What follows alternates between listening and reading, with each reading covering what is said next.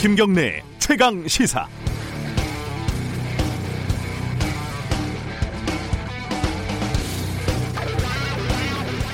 저도 주변에 친한 기독교인들이 있습니다. 어, 이 사람들 보니까 예배를 드릴 수가 없어서 많이들 속상해 하더라고요. 교회라는 공간, 예배라는 의식, 이게 교인들에게 주는 의미를 어, 제가 기독교인이 아니라서 100% 이해할 수는 없겠죠.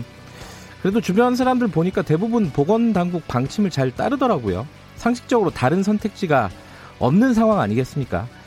그런데 뉴스를 보니까요, 이 하나님이 지켜준다 이러면서 어, 예배를 보러 가는 모습 이런 모습이 보이더라고요. 그분들도 감염이 되면은 예배당이 아니라 병원에 가야 하는 건 마찬가지일 텐데 말이죠. 어제 서울만 해도 대형 교회 9곳이 예배를 받다고 하고요. 부산도 아, 전체 교회의 한 30%? 한 500곳 넘는 교회가 문을 열었다고 합니다. 심지어 대구에서도 일부 교회들이 문을 열었다고 하니까 말 다 했죠, 뭐. 그런데 이 사람들만 뭐라고 할 게 아니더라고요. 어, 경기도에서 운영하는 민속촌, 여기 보니까요, 주말에 이름도 거창하게 코로나 종식 기원제, 이런 걸 열어서 달집 태우고 또 한바탕 난리를 하더라고요. 지금이 조선시대인지 중세시대인지 분간이 잘 안 가시는 분들이 기획을 했는가 본데 그 행사에서도 수백 명의 관람객들이 마스크 쓴 사람도 있고 안 쓴 사람도 있고 다닥다닥 모여서 앉아 있었습니다. 며칠 전에는 경기도 안산의 한 민주당 후보가 지지자들하고 행사를 열었다고 하는데 사진 보니까 한 100명 넘는 지지자들이 좁은 공간에 모여서 술잔 들고 열광적으로 예배는 아니고 환호를 보내고 있었습니다. 서울에 인기 있는 클럽들도 평소와 다름없이 성업하고 있다고 하고요. 자, 종교도 좋고, 공연도 좋고, 여흥도 좋고, 총선도 다 좋습니다. 그런데 상식은 어디 갔는지 모르겠습니다. 강력한 사회적 거리 두기를 하겠다고 하는데, 그러면 더 강력한 규제가 좀 필요한 상황 아닐까라는 생각이 듭니다. 이게 문재인 탓이다, 권영진 탓이다, 박원순 탓이다, 뭐 이런 의미 없는 얘기보다 이게 더 급한 일 아니겠습니까? 3월 23일 월요일 김경래 최강 시사 시작합니다.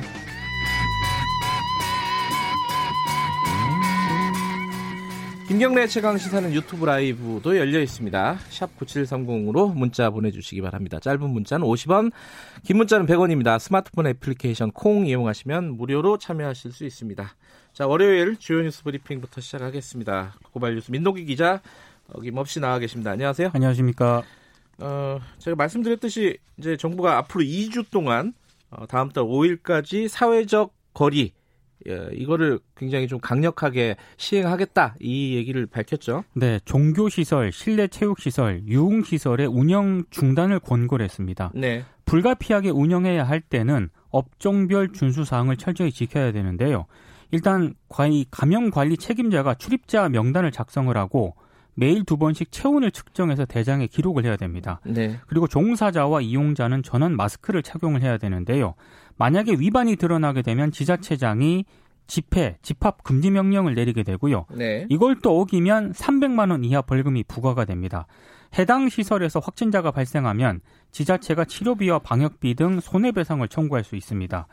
앞으로 2주 동안은 도서관, 박물관, 미술관 등 국립 다중이용시설 운영이 중단이 되고요. 네. KTX 같은 대중교통에서는 좌석 배정 때 승객 간 거리 떨어뜨리기가 적용이 됩니다. 그리고 공무원 같은 경우에는 원격 근무가 확대가 되고요. 국내외 출장 금지 등이 시행이 될 예정입니다. 저도 올해 들어서 헬스클럽을 끊었거든요.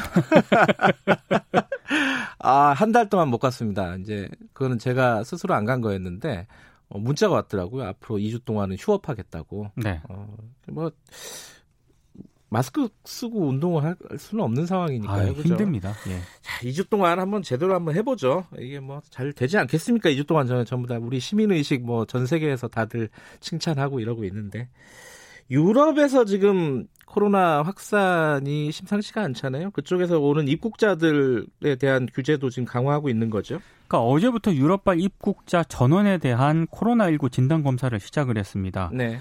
지금 미국 같은 경우에는 전 세계에서 세 번째로 확진자 수가 많아졌거든요. 네. 확산 추이를 지켜보면서 판단하겠다고 밝혔습니다. 방역 당국에 따르면 어제 0시까지 총 누적 확진자 수가 8,897명인데요. 이 가운데 123명이 해외에서 유입이 됐습니다. 유증상자는 검역소 격리시설에서 그리고 네. 무증상자는 8곳에서 진단검사를 받고 대기를 하게 되고요. 검사에서 양성이 나오면 병원이나 생활치료센터로 이송이 되고 음성인 경우에는 잠복기를 고려해서 14일 동안 자가격리 조치가 됩니다. 아, 그리고 지금 단기 체류 외국인 같은 경우에도 네. 체류 기간 동안 능동 감시를 통해 관리가 됩니다. 어, 지금 이제 사실상 이게 가능한 게 어, 이동하는 그 사람이 적기 때문에 가능한 거잖아요. 그렇습니다. 그러다 보니까 또 국내 항공사 중에 첫 번째로 문을 닫는 일시적으로 문을 닫는 항공사가 나왔다고요? 이스타 항공인데요. 예. 어, 내일부터 다음 달 25일까지 국내선 운항을 중단을 합니다. 네. 이미 이스타 항공은 지난 9일 국제선 운항을 모두 중단을 했거든요. 네. 그러니까 국내 국제선 모두 운항을 하지 않게 되는 겁니다. 네. 사전 예약한 승객은 이스타 항공을 인수하는 제주항공의 항공편을 대체 이용하도록 했는데요. 비행기를 띄울수록 손해다. 그래서 피해를 최소화하기 위해 이 같은 결정을 내렸다는 게 이스타항공 측의 설명입니다. 네. 지난 2월 임직원 급여를 또 40% 정도만 지급한 상황이라고 하거든요. 지금 문재인 대통령을 포함한 장차관급 이상 공무원들이 앞으로 4개월간 급여 30%를 반납하기로 했는데요. 네. 지금 정치권에서도 정의당을 중심으로 어, 이 같은 움직임이 확산이 되고 있는데 정치권 전반으로 확산되는 그런 분위기입니다.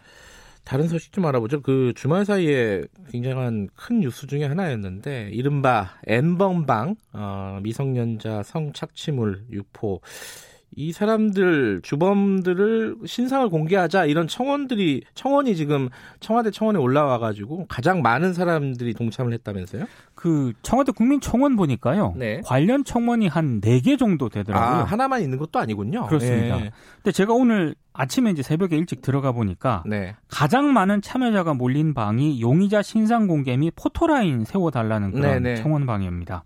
어, 오늘 새벽 1시 30분 기준으로 211만 명이 넘었거든요. 아, 200만이 넘었어요. 역대 예. 최다 인원입니다. 예. 그리고 가입자 전원의 신상 공개를 원한다는 청원 방도 있는데 이 방 역시 오늘 새벽 1시 30분 기준으로 144만 명이 넘었거든요. 네. 그러니까 디지털 성범죄가 발생할 때마다 우리 그 사법부가 손방망이 처벌을 해왔는데 네. 여기에 대한 좀 반발 성격도 있는 것 같습니다. 네. 근데 또 다른 한편으로는요.